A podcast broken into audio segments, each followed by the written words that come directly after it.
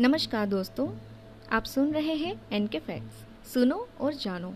मैं हूँ आपके साथ नेहा।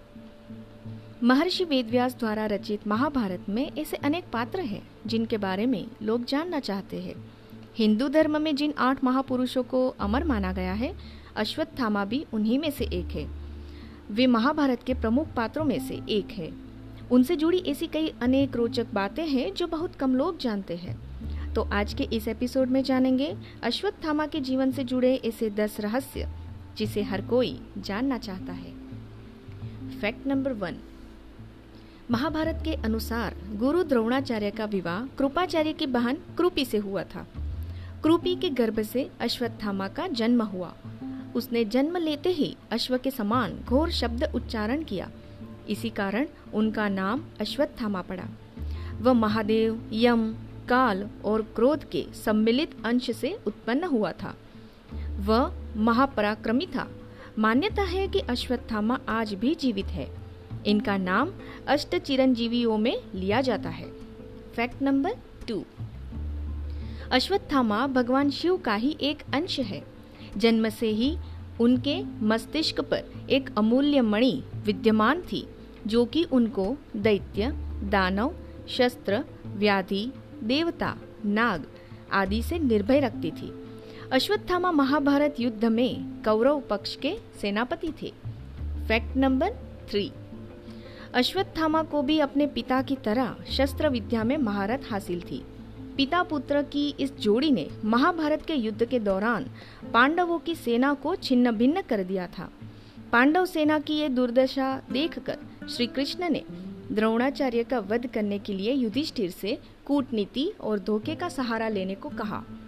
फैक्ट नंबर फोर योजना के मुताबिक ये बात फैला दी गई कि अश्वत्थामा मारा गया और वहीं अपने पुत्र की मृत्यु की खबर सुनकर द्रोणाचार्य ने अपने शस्त्र त्याग दिए और दृष्ट गुम्न ने गुरु द्रोणाचार्य का वध कर दिया।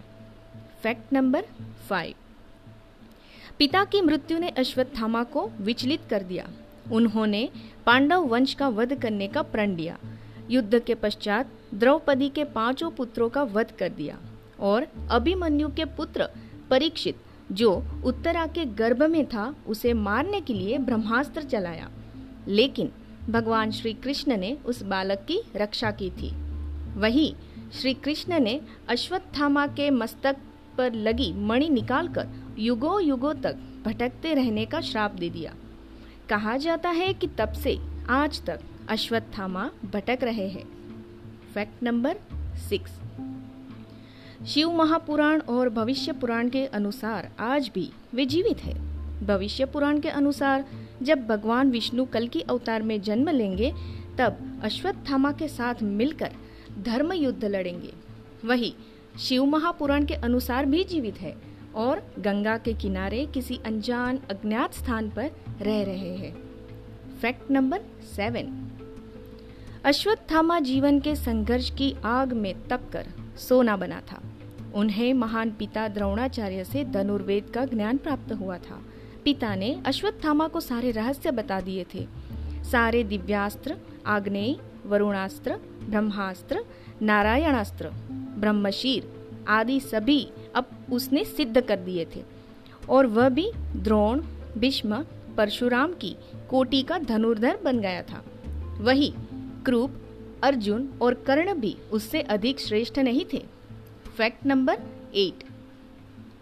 नारायणास्त्र एक ऐसा अस्त्र था जिसका ज्ञान द्रोण के अलावा महाभारत के अन्य किसी भी योद्धा को नहीं था। ये बहुत ही भयंकर अस्त्र था। Fact number nine.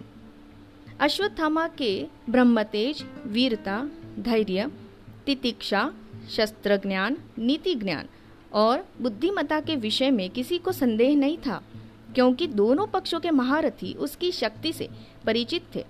महाभारत काल के सभी प्रमुख व्यक्ति अश्वत्थामा के बल, बुद्धि और शील के प्रशंसक थे।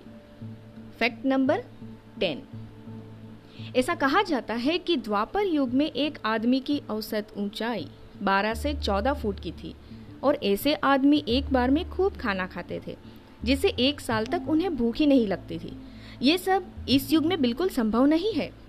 हालाँकि इन सब कहानियों और तर्क वितर्क के बाद भी अश्वत्थामा कुछ ही लोगों को दिखाई देता था, क्योंकि उसके पास इस तरह की जादुई शक्ति थी कि वह कुछ को दिखाई देगा और कुछ को नहीं। आशा करते हैं, आपको हमारा ऑडियो अच्छा लगा होगा। अगर अच्छा लगे तो शेयर ज़रूर कीजिएगा। ऑडियो सुनने के लिए धन्यवाद। मिलते हैं आपसे अगले एपिसोड में। तब तक के लिए अलविदा। जय हिंद।